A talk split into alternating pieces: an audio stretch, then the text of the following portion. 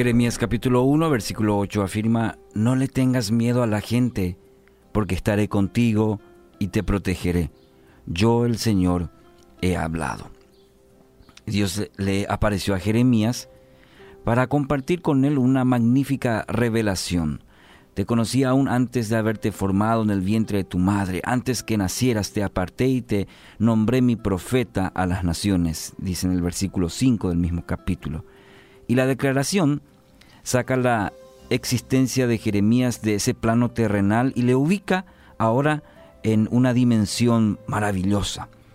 Es parte de algo que comenzó mucho antes de que el propio Jeremías naciera y que continuará mucho después de que inclusive sus huesos eh, vuelvan a ser polvo. Lo que el Señor le compartió a Jeremías parece que no lo impresionó. Más bien inmediatamente Jeremías pensó en una razón por la que Dios de alguna manera quizás había equivocado con él, al considerar que él podía llegar a ser profeta a las naciones. Al igual que nosotros, muchas veces bueno, también Jeremías se miraba a sí mismo con ojos críticos y se tenía poca fe, poca confianza, como solemos decir, para llevar adelante semejante llamado que Dios le estaba dando. Se sentía poca cosa, no capaz para ello. El conocimiento íntimo que poseía el Señor de la persona de Jeremías le permitió saber que la verdadera razón por la que no quería Jeremías aceptar el llamado no tenía que ver con su juventud. No, no, no, como él empezó a argumentar, y, no, yo soy joven, ¿qué cómo? Jeremías conocía las turbulentas vidas que habían llevado ya muchos los profetas que lo antecedieron, precisamente porque su vocación los enfrentaba con un pueblo muy rebelde y terco. Y parecía ser que eso le dio miedo, le, le dio temor de enfrentarlo. Muy en el fondo, Jeremías temía lo que la gente le podía hacer.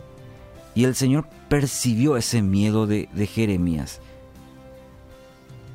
Em, los efectos del temor sobre nosotros. Interesante, los efectos del temor sobre nuestra vida.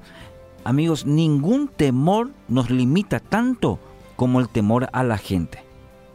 Del que dirán, qué van a pensar de nosotros. Y Jeremías pareciera ser que entró también en esa misma línea. El temor nos limita tanto como el temor a la gente. No nos gusta la sensación que produce, por ejemplo, el no pertenecer a un grupo, por lo que nos esforzamos por adecuar nuestro comportamiento y nuestras palabras a lo que la mayoría considera aceptable. Tristemente, esto nos roba la posibilidad de ser genuinos, porque eh, actuamos, ¿sí? Eh, acabamos jugando el papel de, de alguien que no somos.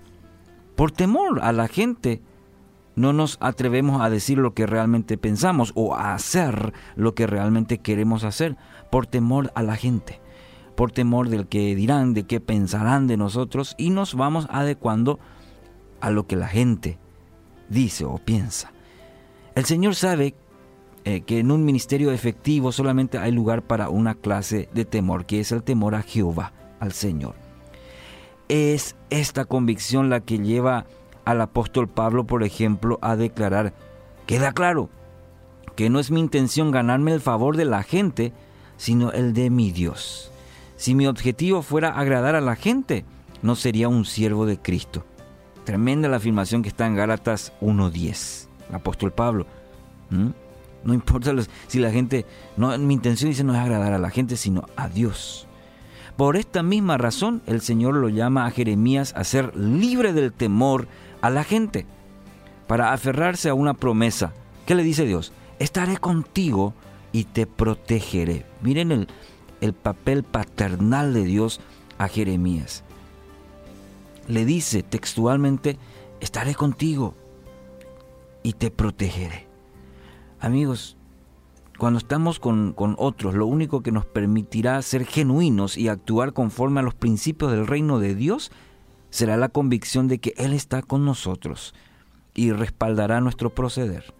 No perderemos el temor a la gente hasta que nuestro Dios sea más grande que las personas que nos rodean.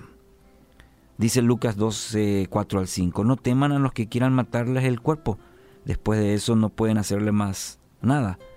Les diré a quien deben temer, teman a Dios, quien tiene el poder de quitarles la vida y luego arrojarlos al infierno. No les temas. Jeremías 1.8 es una promesa para vos. No le tengas miedo a la gente, porque estaré contigo, te dice el Señor, y te protegeré.